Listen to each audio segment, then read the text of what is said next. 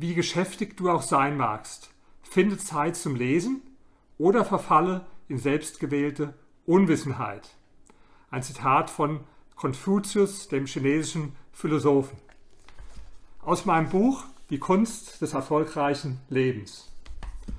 Vielleicht denken Sie, naja, Konfuzius, das ist lange her, gilt das denn heute auch noch? Dann hören Sie vielleicht auf das, was Warren Buffett sagt, der geniale Investor. Wenn man ihn fragt, wie man ein besserer Investor wird, antwortet er immer, lesen Sie alles, was Sie in die Finger bekommen können. Und er fügt hinzu, dass er selbst schon im Alter von zehn Jahren alle Bücher, die irgendetwas mit Finanzen zu tun hatten, in seiner Stadtbibliothek gelesen hatte, viele davon sogar zweimal. Und Warren Buffett hat die Bücher nicht nur gelesen, sondern er hat aktiv damit gearbeitet.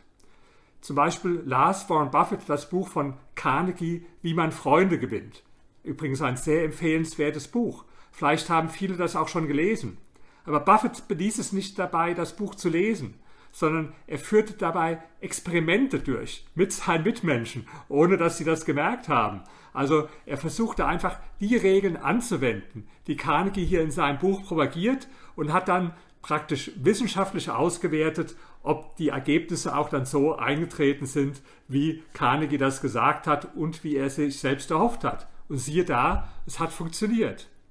Und Warren Buffett hat ja einen Partner schon viele Jahre lang, Charlie Munger, von dem sagt man, es sei ein Buch auf zwei Beinen. Zumindest sagen das seine Kinder über ihn, weil er jeden Tag ein Buch liest. Nun, das ist ein bisschen viel. So viel müssen Sie vielleicht nicht lesen. Ich selbst lese auch nicht jeden Tag ein Buch, aber ich habe viele tausend Bücher und heute lesen viele junge Menschen zu wenig. Sie gucken YouTube, so wie jetzt, das ist auch gut, und holen sich Informationen aus dem Internet.